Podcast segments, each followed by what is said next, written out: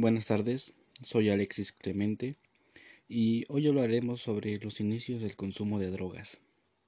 Bueno, la edad media del inicio de consumo de drogas es diferente para cada sustancia y además va variando a lo largo de los años, pues depende también de los factores sociológicos. Las sustancias en la actualidad que tienen una edad de inicio de consumo más temprano son el tabaco y el alcohol que se inician a los 13 años. En México la edad promedio para el inicio del consumo de drogas es entre los 12 y 15 años. Eh, las encuestas señalan que la edad de inicio de consumo es de 12, de 12 años para el alcohol, 13 para los inhalantes, para el tabaco y la cocaína. Y para los 14 son la marihuana, y las metafentaminas. También hay drogas que se suelen consumir después de esta edad, como el cannabis, con una edad media de inicio de los 15 años.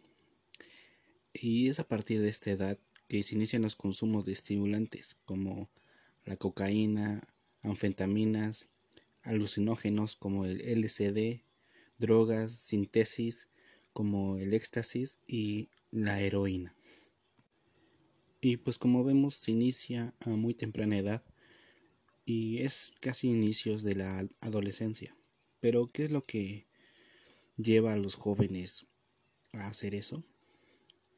Pues muchos jóvenes señalan como motivos para consumirlas los problemas en el hogar o la escuela, además de estar tristes, preocupados o enojados, sentirse solos o incomprendidos, o nada más por el simple gusto por curiosidad, saber qué se siente.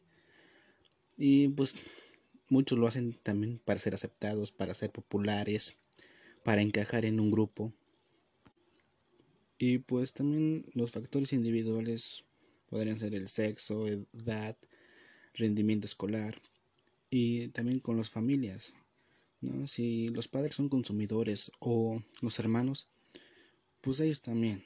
o si tienen problemas familiares, o con una relación y vigilancia de los padres, pues es lo que conduce al joven a sumergirse en ese mundo de las drogas.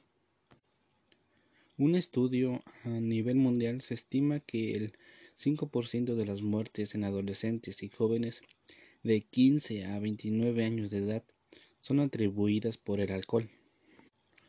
En un reciente estudio de salud se concluye que la mortalidad atribuye al alcohol en el año 2003 fue del 3%, con importantes diferencias según la edad, siendo un grupo de 20 a 34 años de edad el de mayor mortalidad, que contribuye al alcohol con un 16%. Y aparte, los accidentes son la primera causa de mortalidad que el alcohol atribuye en este grupo, seguida de los homicidios y suicidios. El consumo de drogas en las sociedades occidentales es un fenómeno extendido fundamentalmente entre los jóvenes, especialmente en varones. Sin embargo, se observa de una manera consistente en diversos países.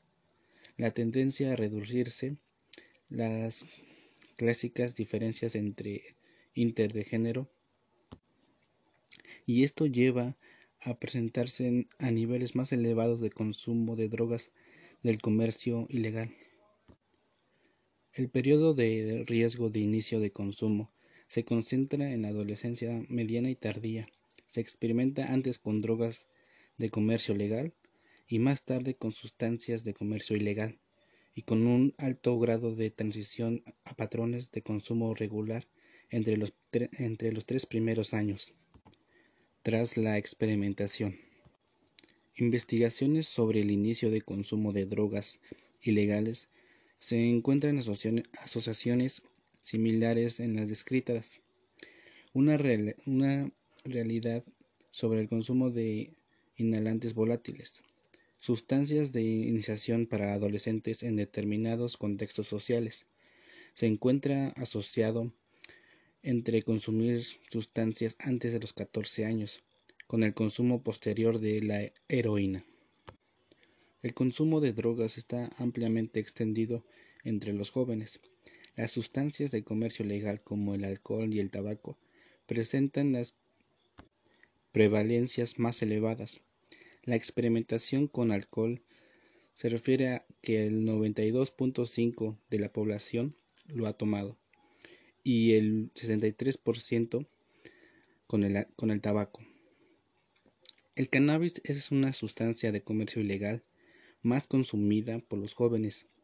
El 59% de la población en alguna ocasión la ha probado y un 94% de los jóvenes han probado una o más de estas tres sustancias. Y el gran problema es que nadie sabe dónde puede parar y hasta dónde puede llegar. Un estudio mencionó, que los desafíos de la prevención incluyen ofrecer a los jóvenes un entorno social seguro y favorable, una escuela que fomente procesos sociales, familiares o individuales de promoción y prevención, además de una familia informada y respetuosa con cada uno de los miembros. También se consideró importante fortalecer la autoestima y la confianza de los jóvenes en sí mismos y fomentar estilos de vida activos y saludables, además de promover actividades deportivas, culturales y recreativas. Y que los chicos vayan ah, trabajando de forma bien de manera cercana, no con organizaciones gubernamentales, sino que sepan qué están introduciendo en sus cuerpos y cuáles son los riesgos que esto significa para ellos.